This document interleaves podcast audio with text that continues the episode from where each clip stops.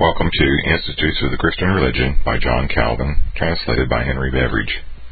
We are continuing with Book 1, Chapter 13, Section 20, with this reading.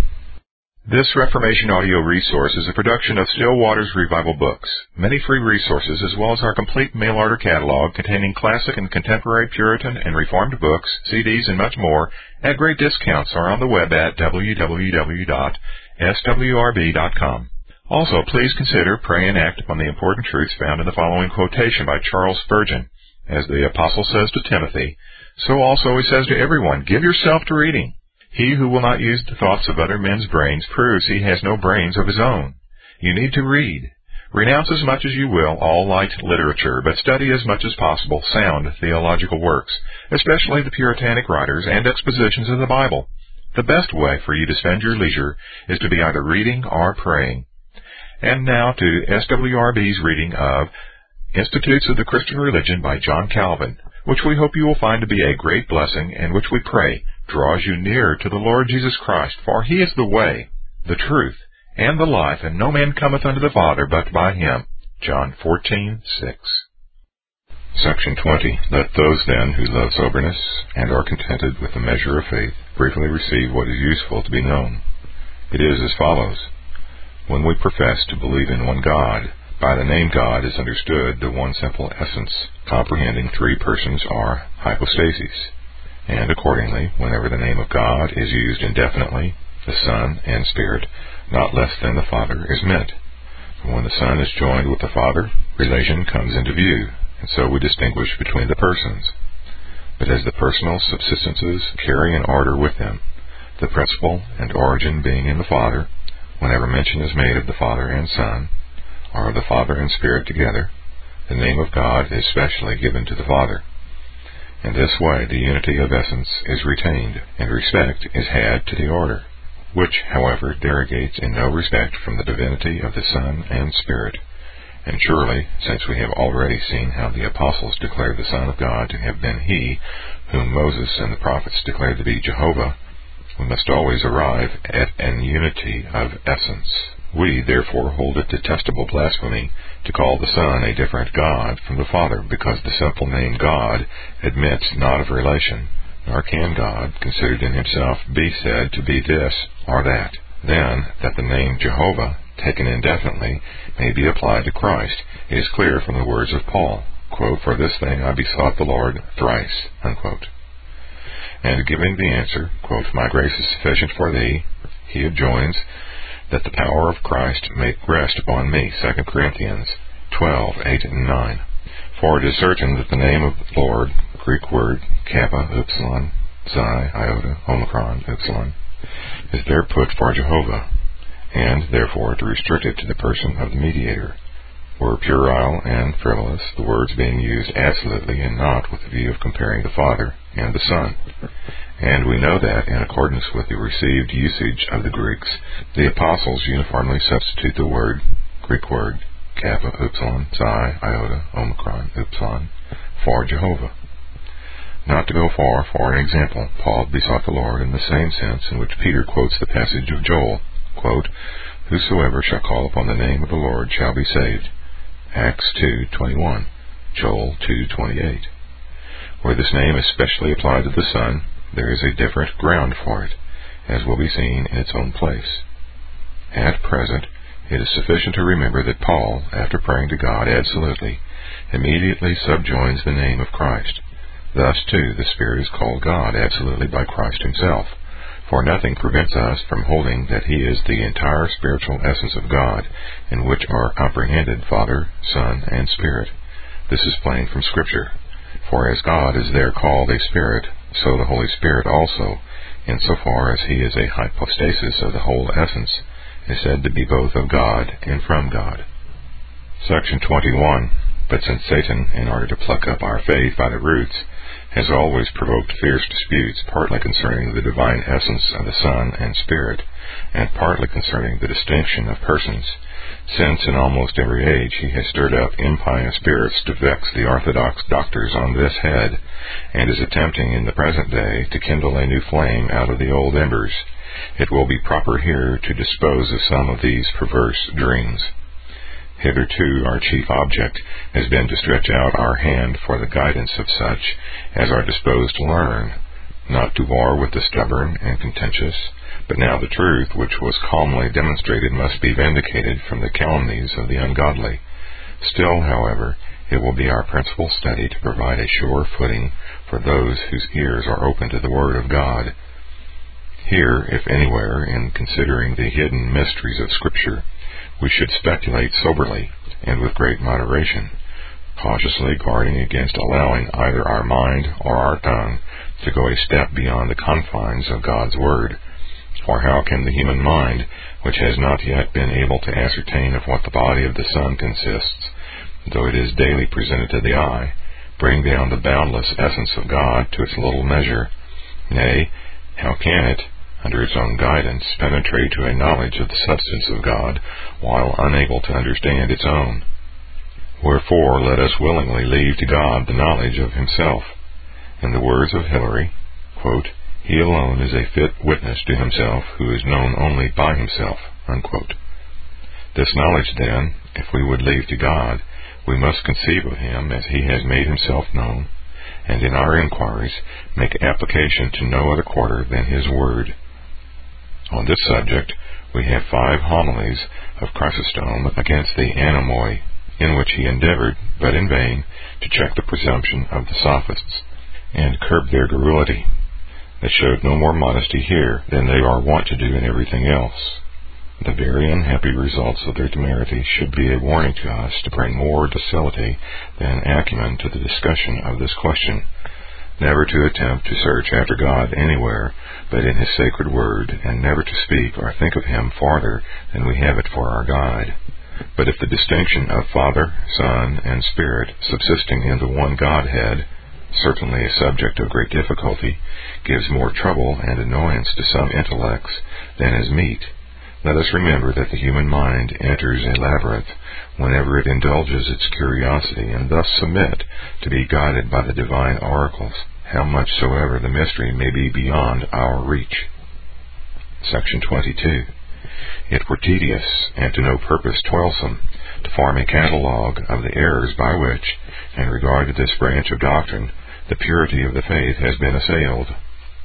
The great part of heretics have with their gross deliriums made a great attack on the glory of God, deeming it enough if they could disturb and shake the unwary. From a few individuals numerous sects have sprung up, some of them rending the divine essence, and others confounding the distinction of persons. But if we hold what has already been demonstrated from Scripture, that the essence of the one God pertaining to the Father, Son, and Spirit is simple and indivisible, and again, that the Father differs in some special property from the Son, and the Son from the Spirit, the door will be shut against Arius and Sabellius, as well as other ancient authors of error.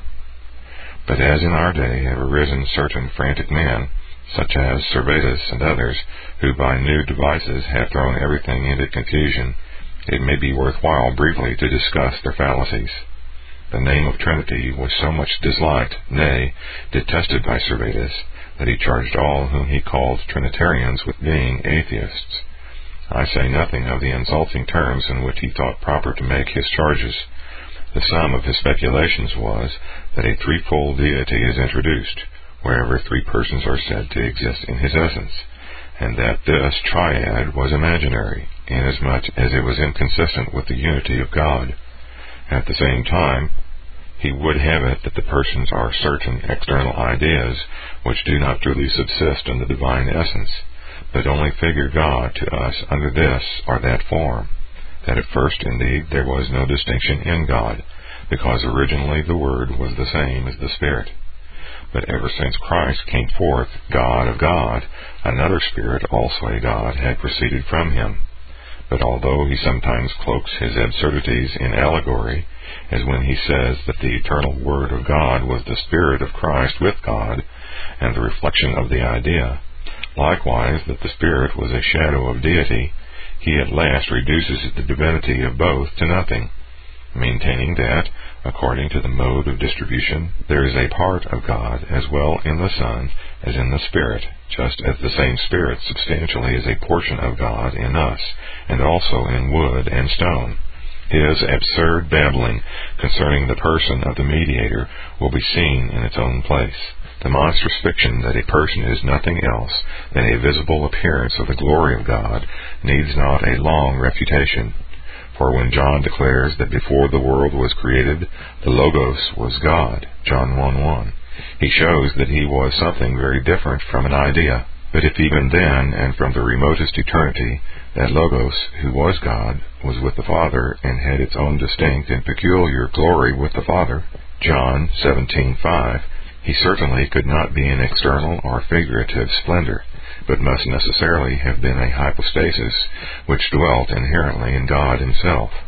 But although there is no mention made of the Spirit antecedent to the account of the creation, he is not there introduced as a shadow, but as the essential power of God, where Moses relates that the shapeless mass was upborne by him, Genesis 1 2.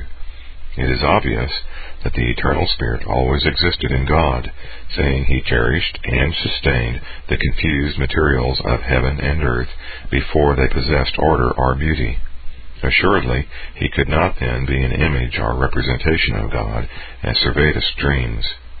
But he is elsewhere forced to make a more open disclosure of his impiety when he says that God, by his eternal reason decreeing a Son to himself, in this way assumed a visible appearance.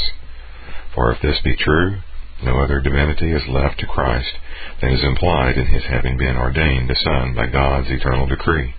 Moreover, those phantoms which Servetus substitutes for the hypostasis, he so transforms as to make new changes in God. But the most execrable heresy of all is his confounding both of Son and Spirit promiscuously for he distinctly asserts that there are parts and partitions in the essence of God, and that every such portion is God. This he does especially when he says that the spirits of the faithful are co-eternal and consubstantial with God, although he elsewhere assigns a substantial divinity not only to the soul of man, but to all created things. Section 23.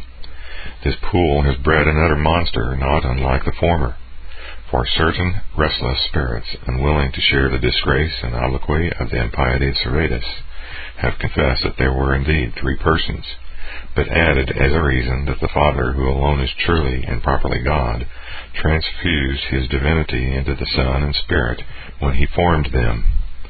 Nor do they refrain from expressing themselves in such shocking terms as these that the Father is essentially distinguished from the Son and Spirit by this, that he is the only essentiator, their first pretext for this is that Christ is uniformly called the Son of God. From this they infer that there is no proper God but the Father. But they forget that, although the name of God is common also to the Son, yet it is sometimes, by way of excellence, ascribed to the Father as being the source and principle of divinity. And this is done in order to mark the simple unity of essence. They object that if the Son is truly God, he must be deemed the son of a person, which is absurd. I answer that both are true, namely that he is the Son of God, because he is the Word, begotten of the Father before all ages, for we are not now speaking of the person of the mediator. And yet, that for the purpose of explanation regard must be had to the person so that the name of God may not be understood in its absolute sense, but as equivalent to Father. For if we hold that there is no other God than the Father, this rank is clearly denied to the Son. In every case where the Godhead is mentioned, we are by no means to admit that there is an antithesis between the Father and the Son, as if to the former only the name of God could competently be applied. For assuredly the God who appeared to Isaiah was the one true God, and yet John declares that he was Christ. Isaiah 6, John 12:41. He who declared by the mouth of Isaiah that he was to be, quote, for a stone of stumbling, unquote, to the Jews, was the one God, and yet Paul declares that he was Christ. Isaiah 8:14. Romans 9:33. He who proclaims by Isaiah, quote, Unto me every knee shall bow, unquote, is the one God. Yet Paul again explains that he is Christ. Isaiah 45:23, Romans 14:11. To this we may add the passages quoted by an apostle, quote, Thou, Lord, hast laid the foundations of the earth, unquote. Quote, Let all the angels of God worship him, unquote. Hebrews 1:10, 10:6, Psalm 102:26, 97:7. All these apply to the one God, and yet the apostle contends that they are the proper attributes of Christ. There is nothing in the cavil that what properly applies to God is transferred to Christ, because he is the brightness of his glory. Since the name of Jehovah is everywhere applied to Christ, it follows that, in regard to deity, he is of himself. For if he is Jehovah, it is impossible to deny that he is the same God who elsewhere proclaims by Isaiah, quote, I am the first and I am the last, and besides me there is no God. Unquote. Isaiah 44:6. We would also do well to ponder the words of Jeremiah, quote, The gods that have not made the heavens and the earth, even they shall perish from the earth and from under these heavens. Jeremiah 10:11. Once it follows conversely that he whose divinity Isaiah repeatedly proves from the creation of the world is none other than the Son of God. And how is it possible that the Creator, who gives to all, should not be of himself, but should borrow his essence from another? Whosoever says that the Son was essentiated by the Father denies his self-existence. Against this, however, the Holy Spirit protests when he calls him Jehovah. On the supposition, then, that the whole essence is in the Father only, the essence becomes divisible, or is denied to the Son, who, being thus robbed of his essence, will be only a titular God. If we are to believe these triflers, divine essence belongs to the Father only, on the ground that he is sole God and essentiator of the Son. In this way, the divinity of the Son will be something abstracted from the essence of God, or the derivation of a part from the whole. On the same principle, it must also be conceded that the Spirit belongs to the Father only, for if the derivation is from the primacy essence, which is proper to none but the Father, the Spirit cannot justly be deemed the Spirit of the Son. This view, however, is refuted by the testimony of Paul, when he makes the Spirit common both to Christ and the Father. Moreover, if the person of the Father is expunged from the Trinity, in what will he differ from the Son and the Spirit except in being the only God? They confess that Christ is God, and that he differs from the Father. If he differs, there must be some mark of distinction between them. Those who place it in the essence manifestly reduce the true divinity of Christ to nothing, since divinity cannot exist without essence, and indeed without entire essence. The Father certainly cannot differ from the Son, unless he has something peculiar to himself, and not common to him with the Son. What then do these men show as the mark of distinction? If it is in the essence, let them tell whether or not he communicated essence to the Son. This he could not do in part merely, for it were impious to think of a divided God. And besides, on this supposition, there would be a rending of the divine essence. The whole entire essence must therefore be common to the Father and the Son. And if so, in respect of essence, there is no distinction between them. If they reply that the Father, while essentiating, still remains the only God, being the possessor of the essence, then Christ will be a figurative God, one in name or semblance only, and not in reality, because no property can be more peculiar to God than essence, according to the words, quote, I am hath sent me unto you. Unquote. Exodus 3 4. Section 24. The assumption that whenever God is mentioned absolutely the Father only is meant may be proved erroneous by many passages.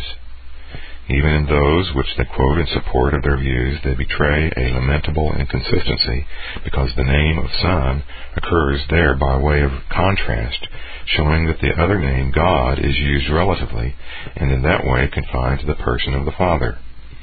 Their objection may be disposed of in a single word. Were not the Father alone the true God, he would, say they, be his own Father. But there is nothing absurd in the name of God being specially applied in respect of order and degree to him not only of himself begat his own wisdom, but is the God of the mediator, as I will more fully show in its own place. For ever since Christ was manifested in the flesh, he is called the Son of God, not only because begotten of the Father before all worlds he was the eternal Word, but because he undertook the person and office of the mediator, that he might unite us to God. Seeing they are so bold in excluding the Son from the honor of God, I would fain know whether, when he declares that there is, quote, none good but one, that is, God, unquote, he deprives himself of goodness.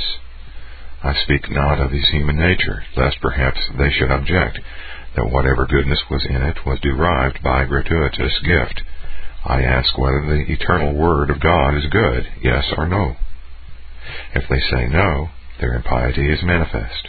If yes, they refute themselves.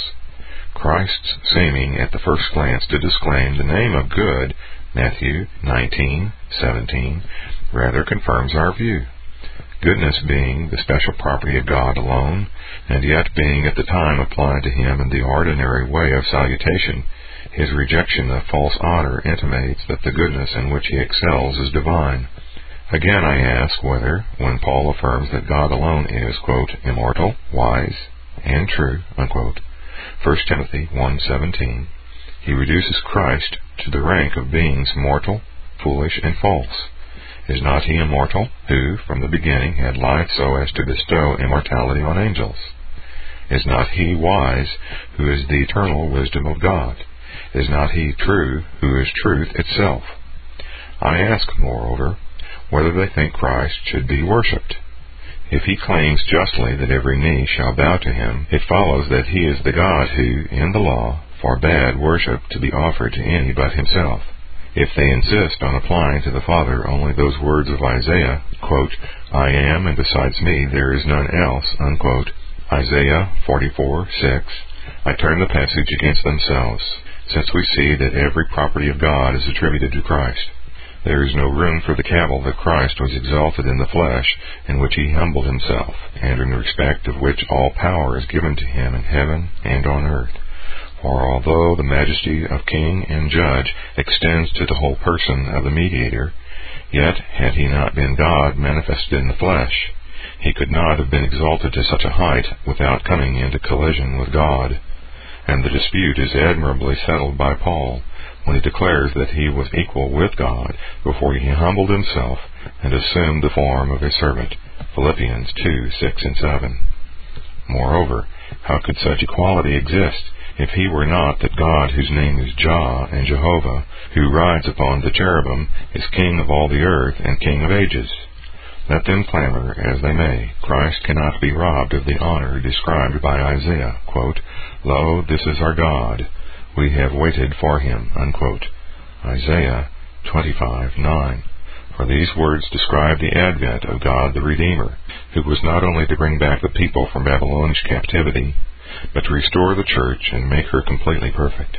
Nor does another cavil avail them, that Christ was God and his Father. For though we admit that, in respect of order and gradation, the beginning of divinity is in the Father, we hold it a detestable fiction to maintain that essence is proper to the Father alone, as if he were the deifier of the Son. On this view, either the essence is manifold, or Christ is God only in name and imagination. If they grant that the Son is God, but only in subordination to the Father, the essence which is in the Father is unformed and unbegotten will in him be formed and begotten. I know that many who would be thought wise deride us for extracting the distinction of persons from the words of Moses when he introduces God as saying, quote, Let us make man in our own image, unquote. Genesis 1:26.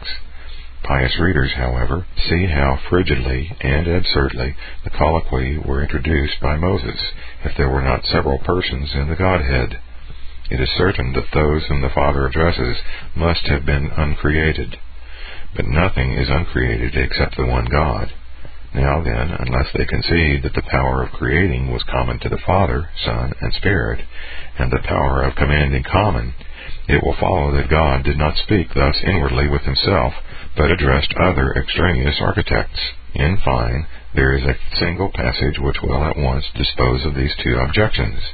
The declaration of Christ that, quote, God is a spirit, John 4:24, cannot be confined to the Father only, as if the Word were not of a spiritual nature.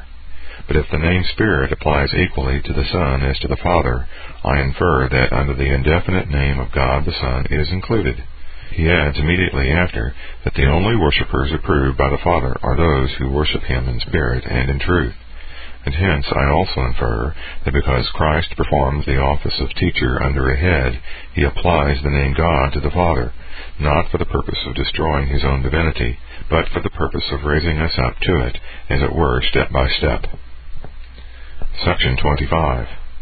The hallucination consists in dreaming of individuals, each of whom possesses a part of the essence. The Scriptures teach that there is essentially but one God, and therefore that the essence both of the Son and Spirit is unbegotten. But inasmuch as the Father is first in order, and of himself begat his own wisdom, he, as we lately observed, is justly regarded as the principle and fountain of all the Godhead. Thus God, taken indefinitely, is unbegotten, and the Father, in respect of his person, is unbegotten. For it is absurd to imagine that our doctrine gives any ground for alleging that we establish a quaternion of gods. They falsely and calumniously ascribe to us the figment of their own brain, as if we virtually held that three persons emanate from one essence, whereas it is plain, from our writings, that we do not disjoin the persons from the essence, but interpose a distinction between the persons residing in it.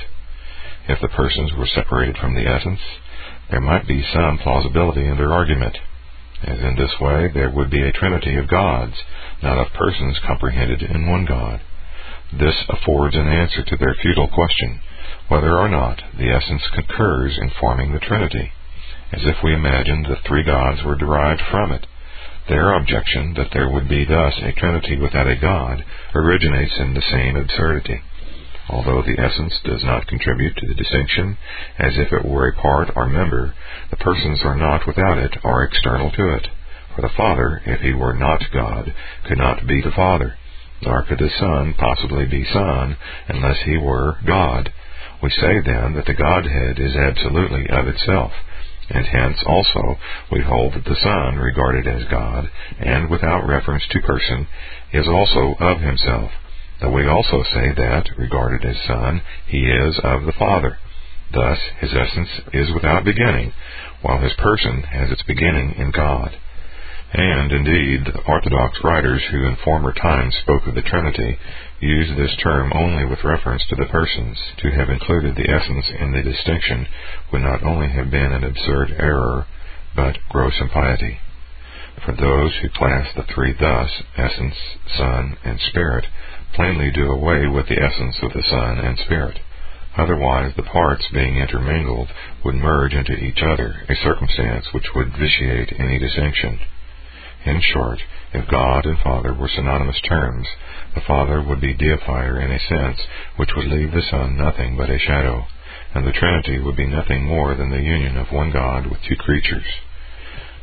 Section 26 to the objection that if Christ be properly God, he is improperly called the Son of God, it has been already answered that when one person is compared with another, the name God is not used indefinitely, but is restricted to the Father, regarded as the beginning of the Godhead, not by essentiating, as fanatics absurdly express it, but in respect of order. In this sense are to be understood the words which Christ addressed to the Father, quote, This is life eternal, that they might know thee the only true God, and Jesus Christ whom thou hast sent. John 17:3. For speaking in the person of the mediator, he holds a middle place between God and man, yet so that his majesty is not diminished thereby. For though he humbled, emptied himself, he did not lose the glory which he had with the Father, though he was concealed from the world. So in the epistle to the Hebrews, Hebrews 1:10, 2, 9, Though the apostle confesses that Christ was made a little lower than the angels, he at the same time hesitates not to assert that he is the eternal God who founded the earth. We must hold, therefore, that as often as Christ, in the character of mediator, addresses the Father, he, under the term God, includes his own divinity also. Thus, when he says to the apostles, quote, It is expedient for you that I go away, unquote, quote, my Father is greater than I, unquote. He does not attribute to himself a secondary divinity merely, as if, in regard to eternal essence, he were inferior to the Father.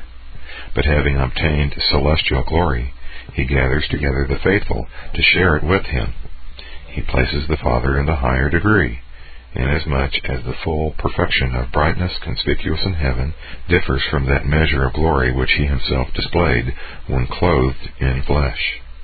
For the same reason, Paul says that Christ will restore, quote, the kingdom to God, even the Father, unquote, quote, that God may be all in all, unquote. 1 Corinthians 15, 24, 28. Nothing can be more absurd than to deny the perpetuity of Christ's divinity. But if he will never cease to be the Son of God, but will ever remain the same that he was from the beginning, it follows that under the name of God, the one divine essence common to both is comprehended. And assuredly Christ descended to us for the very purpose of raising us to the Father, and thereby, at the same time, raising us to himself, inasmuch as he is one with the Father. It is therefore erroneous and impious to confine the name of God to the Father, so as to deny it to the Son.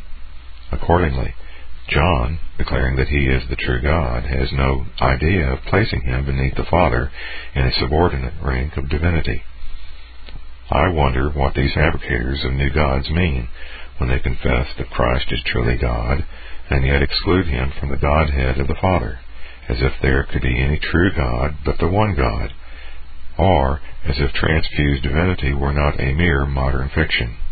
Section 27 in the many passages which they collect from Irenaeus, in which he maintains that the Father of Christ is the only eternal God of Israel, they betray shameful ignorance, or very great dishonesty. For they ought to have observed that that holy man was contending against certain frantic persons who, denying that the Father of Christ was that God who had in old times spoken by Moses and the prophets, held that he was some phantom or other produced from the pollution of the world. His whole object, therefore, is to make it plain that in the Scriptures no other God is announced but the Father of Christ, that it is wicked to imagine any other. Accordingly, there is nothing strange in his so often concluding that the God of Israel was no other than he who is celebrated by Christ and the apostles. Now, when a different heresy is to be resisted, we also say with truth that the God who in old times appeared to the fathers was no other than Christ. Moreover, if it is objected that he was the Father, we have the answer ready, that while we contend for the divinity of the Son, we by no means exclude the Father. When the reader attends to the purpose of Irenaeus, the dispute is at an end. Indeed, we have only to look at Library 3, Chapter 6, where the pious writer insists on this one point, quote, that he who in Scripture is called God absolutely and indefinitely is truly the only God, and that Christ is called God absolutely, unquote. Let us remember, as appears from the whole work, and especially from Library 2, chapter 46, that the point under discussion was that the name of Father is not applied enigmatically and parabolically to one who was not truly God. We may add that in Library 3, chapter 9, he contends that the Son, as well as the Father united, was the God proclaimed by the prophets and apostles. He afterwards explains, Library 3, Chapter 12, how Christ, who is Lord of all, and King and Judge, received power from Him who is God of all, namely, in respect of the humiliation by which He humbled Himself, even to the death of the cross. At the same time, he shortly after affirms, Library 3, Chapter 16, that the Son is the Maker heaven and earth, who delivered the law by the hand of Moses and appeared to the fathers. Should any babbler now insist that, according to Irenaeus, the Father alone is the God of Israel, I will refer him to a passage in which Irenaeus distinctly says, Library 3, chapter 18 and 23, that Christ is ever one and the same, and also applies to Christ the words of the prophecy of Habakkuk, quote, God cometh from the south, unquote. To the same effect he says, Library 4, chapter 9, quote, Therefore Christ himself with the Father is the God of the living. Unquote. And in the twelfth chapter of the same book he explains that Abraham believed God, because Christ is the maker of heaven and earth, and very God. Section 28. With no more truth do they claim Tertullian as a patron. Though his style is sometimes rugged and obscure, he delivers the doctrine which we maintain in no ambiguous manner, namely, that while there is one God, his word, however, is with dispensation or economy, that there is only one God, in unity of substance, but that nevertheless, by the mystery of dispensation, the unity is arranged into Trinity, that there are three, not in state, but in degree, not in substance, but in form, not in power, but in order. He says, indeed, that he holds the Son to be second to the Father, but he means that the only difference is by distinction. In one place he says the Son is visible, but after he has discoursed in both views, he declares that he is indivisible, regarded as the Word. In fine, by affirming that the Father is characterized by his own person, he shows that he is very far from countenancing the fiction which we refute. And although he does not acknowledge any other God than the Father, yet explaining himself in the immediate context, he shows that he does not speak exclusively in respect to the Son, because he denies that he is a different God from the Father, and accordingly that the one supremacy is not violated by the distinction of person. And it is easy to collect his meaning from the whole tenor of his discourse, for he contends against Praxeas, that although God has three distinct persons, yet there are not several gods, nor is unity divided. According to the fiction of Praxeas, Christ could not be God without being the Father also. And this is the reason why Tertullian dwells so much on the distinction. When he calls the Word and the Spirit a portion of the whole, the expression, though harsh, may be allowed, since it does not refer to the substance, but only, as Tertullian himself testifies, denotes arrangement and economy, which applies to the persons only. Accordingly, he asks, quote, How many persons, Praxeas, do you think there are? But just as many as there are names for. Unquote. In the same way, he shortly after says, quote, that they may believe the Father and the Son, each in his own name and person. Unquote. These things, I think, sufficiently refute the effrontery of those who endeavor to blind the simple by pretending the authority of Tertullian. Section 29. Assuredly, whosoever will compare the writings of the ancient fathers with each other will not find anything in Irenaeus different from what is taught by those who come after him.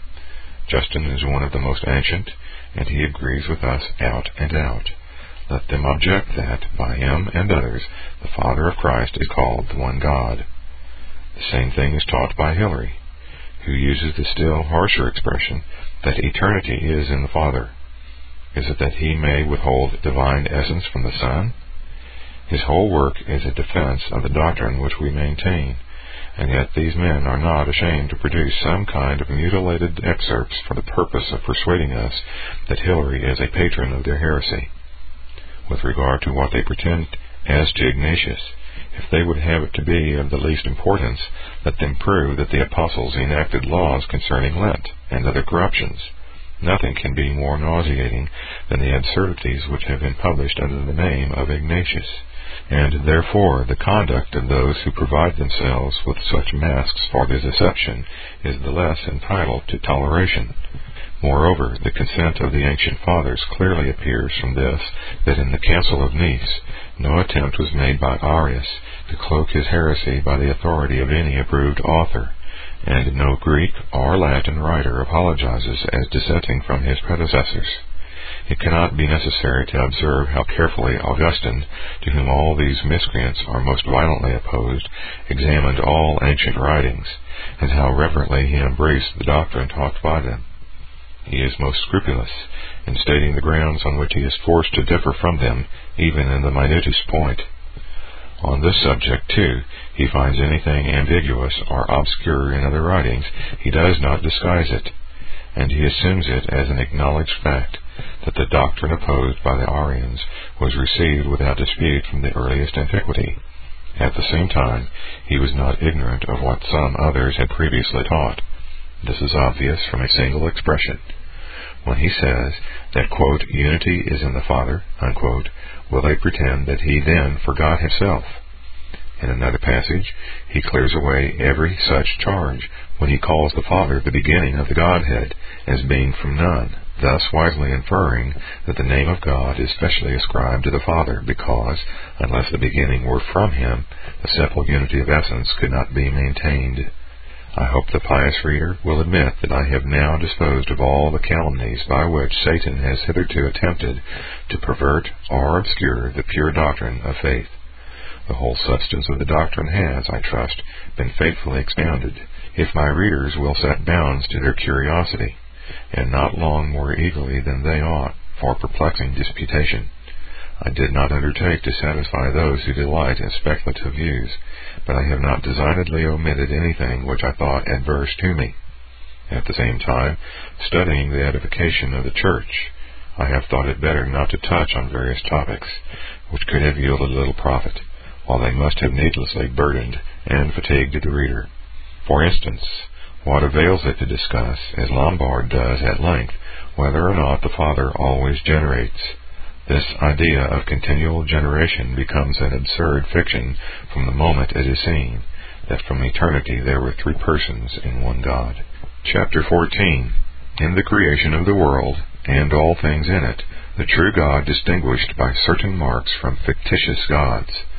There are 22 sections. Section 1. Although Isaiah justly charges the worshippers of false gods with stupidity in not learning from the foundations of the earth and the circle of the heavens who the true God is, Isaiah 40:21, yet so sluggish and groveling is our intellect that it was necessary he should be more clearly depicted in order that the faithful might not fall away to Gentile fictions.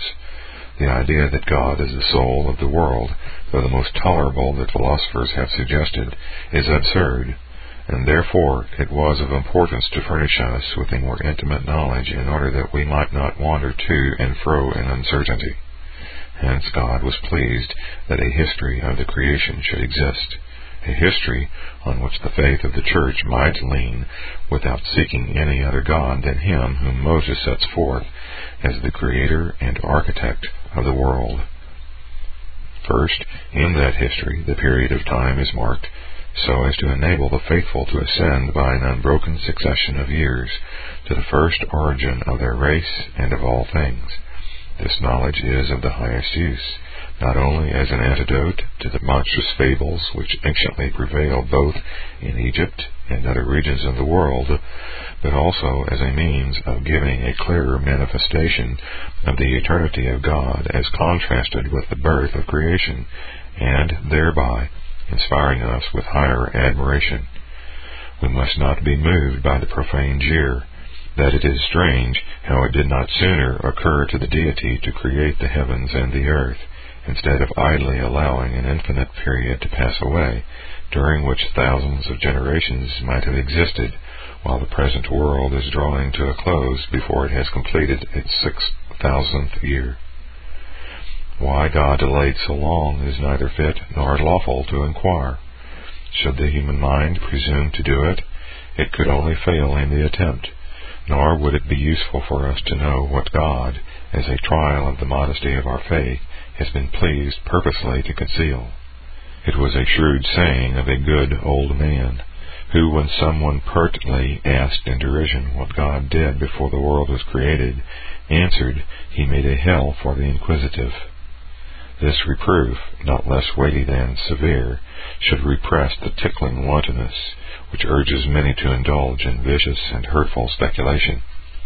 In fine, let us remember that that invisible God, whose wisdom, power, and justice are incomprehensible, is set before us in the history of Moses as in a mirror, in which his living image is reflected.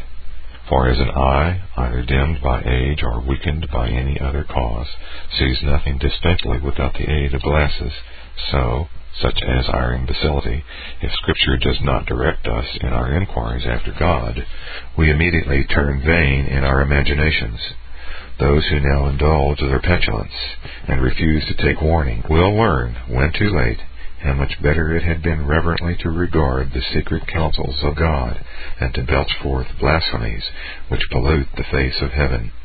Justly does Augustine complain that God is insulted whenever any higher reason than his will is demanded. He also, in another place, wisely reminds us that it is just as improper to raise questions about infinite periods of time as about infinite space. However wide the circuit of the heavens may be, it is of some definite extent. But should any one expostulate with God that vacant space remains exceeding creation by a hundredfold, must not every pious mind detest the presumption? Similar is the madness of those who charge God with idleness in not having pleased them by creating the world countless ages sooner than he did create it. In their cupidity they affect to go beyond the world, as if the ample circumference of heaven and earth did not contain objects numerous and resplendent enough to absorb all our senses, as if, in the period of six thousand years, God had not furnished facts enough to exercise our minds in ceaseless meditation. Therefore, let us willingly remain hedged in by those boundaries within which God has been pleased to confine our persons, and, as it were, enclose our minds, so as to prevent them from losing themselves by wandering unrestrained. Section 2. With the same view, Moses relates that the work of creation was accomplished not in one moment, but in six days. By this statement we are drawn away from fiction to the one God, who thus divided his work into six days, that we may have no reluctance to devote our whole lives to the contemplation of it. For though our eyes, in what direction soever they turn, are forced to behold the works of God, we see how fleeting our attention is, and how quickly pious thoughts, if any arise, vanish away. Here, too, objection is taken to these progressive steps as inconsistent with the power of God, until human reason is subdued to the obedience of faith, and learns to welcome the calm quiescence to which the sanctification of the seventh day invites us.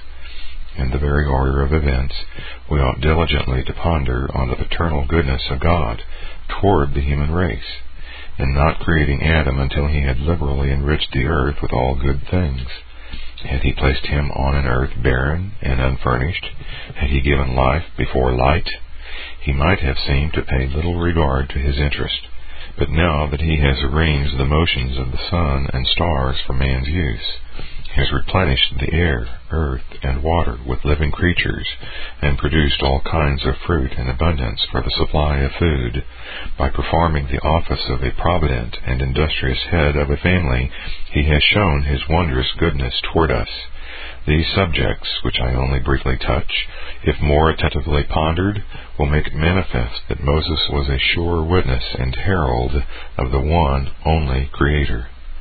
I do not repeat what I have already explained, viz., that mention is here made not of the bare essence of God, but that his eternal wisdom and spirit are also set before us, in order that we may not dream of any other God than him who desires to be recognized in that express image. Section 3. But before I begin to treat more fully of the nature of man, it will be proper to say something of angels. For although Moses, in accommodation to the ignorance of the generality of men, does not in the history of the creation make mention of any other works of God than those which meet our eye, yet, seeing he afterwards introduces angels as the ministers of God, we easily infer that he for whom they do service is their creator. Hence, though Moses, speaking in popular language, did not at the very commencement enumerate the angels among the creatures of God, nothing prevents us from treating distinctly and explicitly of what is delivered by Scripture concerning them in other places. For if we desire to know God by his works, we surely cannot overlook this noble and illustrious specimen. We may add that this branch of doctrine is very necessary for the refutation of numerous errors. The minds of many are so struck with the excellence of angelic natures that they would think them insulted in being subjected to the authority of God, and so made subordinate. Hence, a fancied divinity has been assigned them. Manes, too, has arisen from his sect, fabricating to himself two principles God and the devil, attributing the origin of good things to God, but assigning all bad natures to the devil as their author. Were this delirium to take possession of our minds, God would be denied his glory in the creation of the world. For, saying there is nothing more peculiar to God than eternity and, Greek word, alpha, upsilon, tau, delta, upsilon, sigma, iota, alpha, that is, self-existence, or existence of himself, if I may so speak, do not those who attribute it to the devil in some degree invest him with the honor of divinity? And where is the omnipotence of God, if the devil has the power of executing whatever he pleases against the will, and, notwithstanding, of the opposition of God? But the only good ground which the Manichees have, viz., that it were impious to ascribe the creation of anything bad to a good God, militates in no degree against the orthodox faith, since it is not admitted that there is anything naturally bad throughout the universe. The depravity and wickedness, whether of man or of the devil, and the sins thence resulting, being not from nature but from the corruption of nature, nor at first did anything whatever exist that did not exhibit some manifestation of the divine wisdom and justice. To obviate such perverse imaginations, we must raise our minds higher than our eyes can penetrate. It was probably with this view that the Nicene Creed, in calling God the Creator of all things, makes express mention of things invisible. My care, however, must be to keep within the bounds which piety prescribes, lest by indulging in speculations beyond my reach I bewilder the reader and lead him away from the simplicity of the faith. Since the Holy Spirit always instructs us in what is useful, but altogether omits or only touches cursorily on matters which tend little to edification, of all such matters it certainly is our duty to remain in willing ignorance. Section 4 Angels being the ministers appointed to execute the commands of God, must of course be admitted to be his creatures, but to stir up questions concerning the time or order in which they were created bespeaks more perverseness than industry. Moses relates that the heavens and the earth were finished with all their host. What avails it anxiously to inquire at what time other more hidden celestial hosts than the stars and planets also began to be? Not to dwell on this, let us here remember that on the whole subject of religion, one rule of modesty and soberness is to be observed, and it is this in obscure matters not to speak or think, or even long to know more than the Word of God has delivered. A second rule is that in reading the Scriptures we should constantly direct our inquiries and meditations to those things which tend to edification, not indulge in curiosity or in studying things of no use. And since the Lord has been pleased to instruct us, not in frivolous questions, but in solid piety, in the fear of His name, in true faith, and the duties of holiness, let us rest satisfied with such knowledge. Wherefore, if we would be duly wise, we must renounce those vain babblings of idle men concerning the nature, ranks, and number of angels without any authority from the Word of God. I know that many fasten on these topics more eagerly, and take greater pleasure in them than in those relating to daily practice. But if we decline not to be the disciples of Christ, let us not decline to follow the method which He has prescribed. In this way, being contented with Him for our Master, we will not only refrain from, but even feel averse to, superfluous speculations which he discourages. None can deny that Dionysius, whoever he may have been, has many shrewd and subtle disquisitions in his celestial hierarchy. But on looking at them more closely, every one must see that they are merely idle talk. The duty of a theologian, however, is not to tickle the ear, but confirm the conscience by teaching what is true, certain, and useful. When you read the work of Dionysius, you would think that the man had come down from heaven, and was relating not what he had learned, but what he had actually seen. Paul, however, though he was carried to the third heaven, so far from delivering anything of the kind, positively declares that it was not lawful for man to speak the secrets which he had seen bidding adieu, therefore, to that nugatory wisdom, let us endeavor to ascertain from the simple doctrine of Scripture what it is the Lord's pleasure that we should know concerning angels. Section 5. In Scripture, then, we uniformly read that angels are heavenly spirits, whose obedience and ministry God employs to execute all the purposes which He has decreed, and hence their name as being a kind of intermediate messengers to manifest His will to men. The names by which several of them are distinguished have reference to the same office. They are called hosts, because they surround their prince as his court, adorn and display his majesty, like soldiers, have their eyes always turned to their leader's standard, and are so ready and prompt to execute his orders, that the moment he gives the nod, they prepare for, or rather are actually at work, in declaring the magnificence of the divine throne Similar representations are given by the prophets, and especially by Daniel, when he says that when God stood up to judgment, quote, thousands, thousands ministered unto him, and ten thousand times ten thousand stood before him. Unquote. Daniel 7:10. As by these means the Lord wonderfully exerts and declares the power and might of his hand, they are called virtues. Again, as his government of the world is exercised and administered by them, they are called at one time principalities, at another powers, at another dominions. Colossians 1:16, Ephesians 1:21. Lastly, as the glory of God in some measure dwells in them, they are also termed thrones. Though as to this last designation I am unwilling to speak positively, as a different interpretation is equally, if not more, congruous. To say nothing, therefore, of the name of thrones, the former names are often employed by the Holy Spirit in commendation of the dignity of angelic service. Nor is it right to pass by unhonored those instruments by which God specially manifests the presence of His power. Nay, they are more than once called gods, because the deity is in some measure represented to us in their service as in a mirror.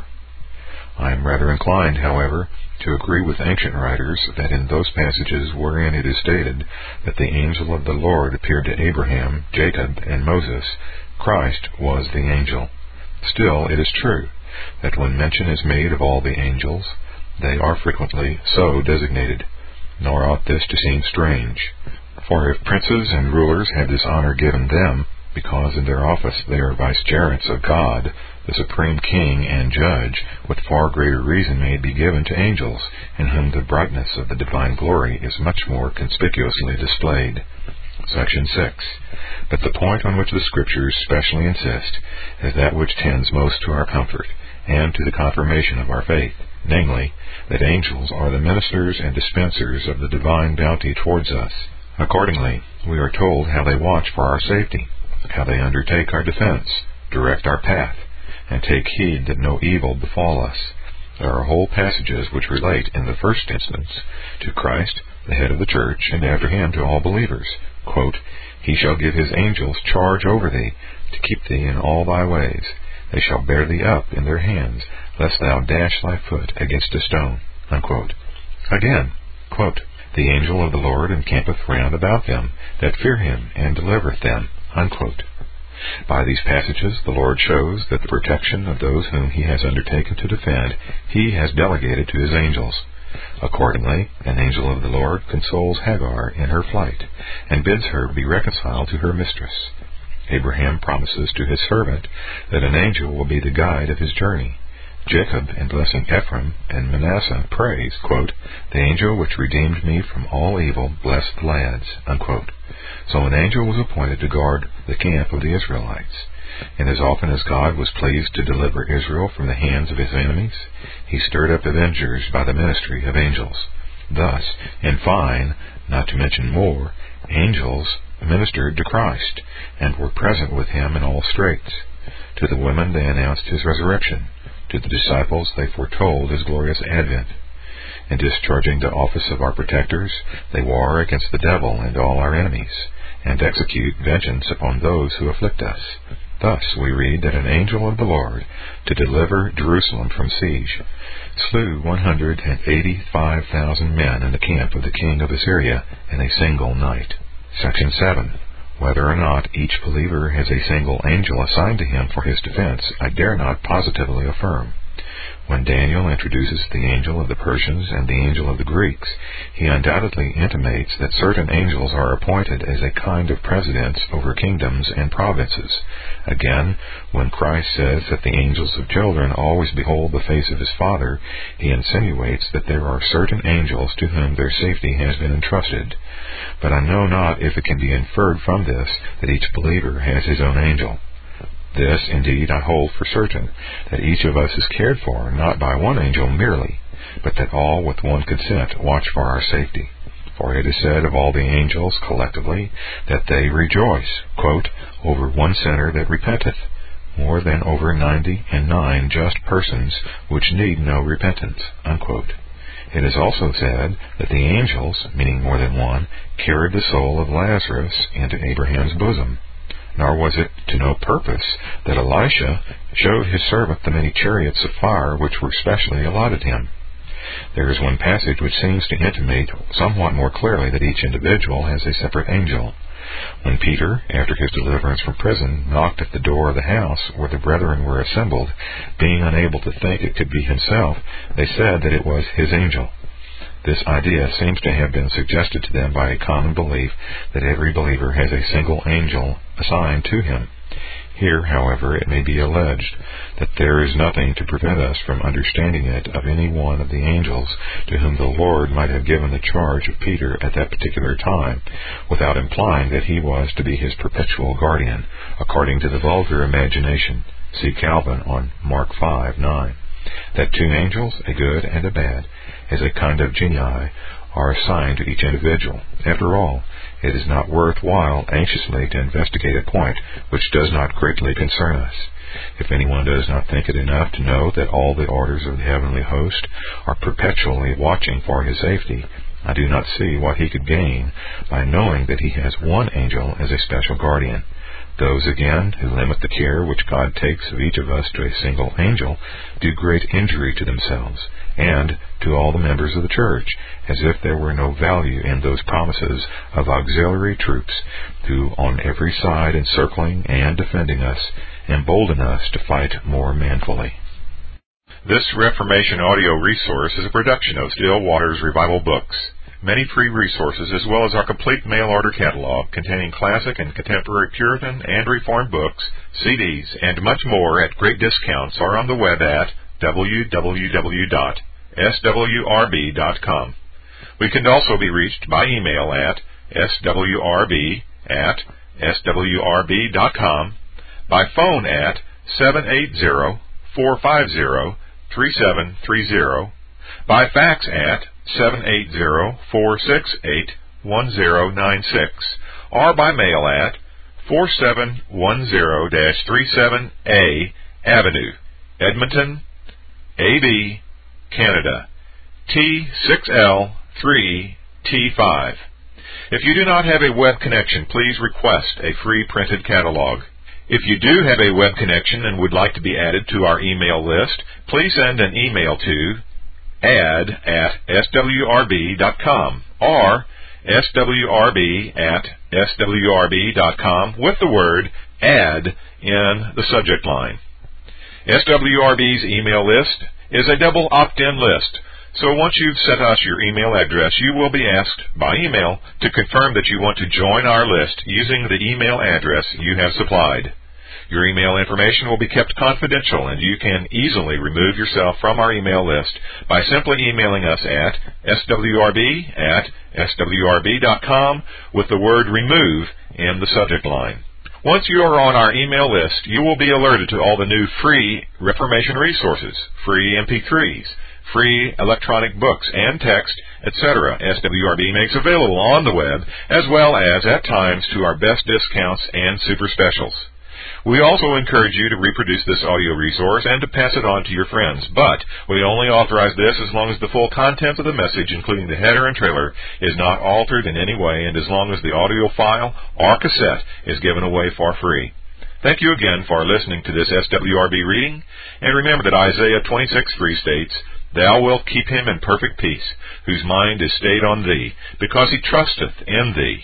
And 2 Corinthians 13:11 concludes, "Finally, brethren, farewell. Be perfect, be of good comfort, be of one mind, live in peace, and the God of love and peace shall be with you."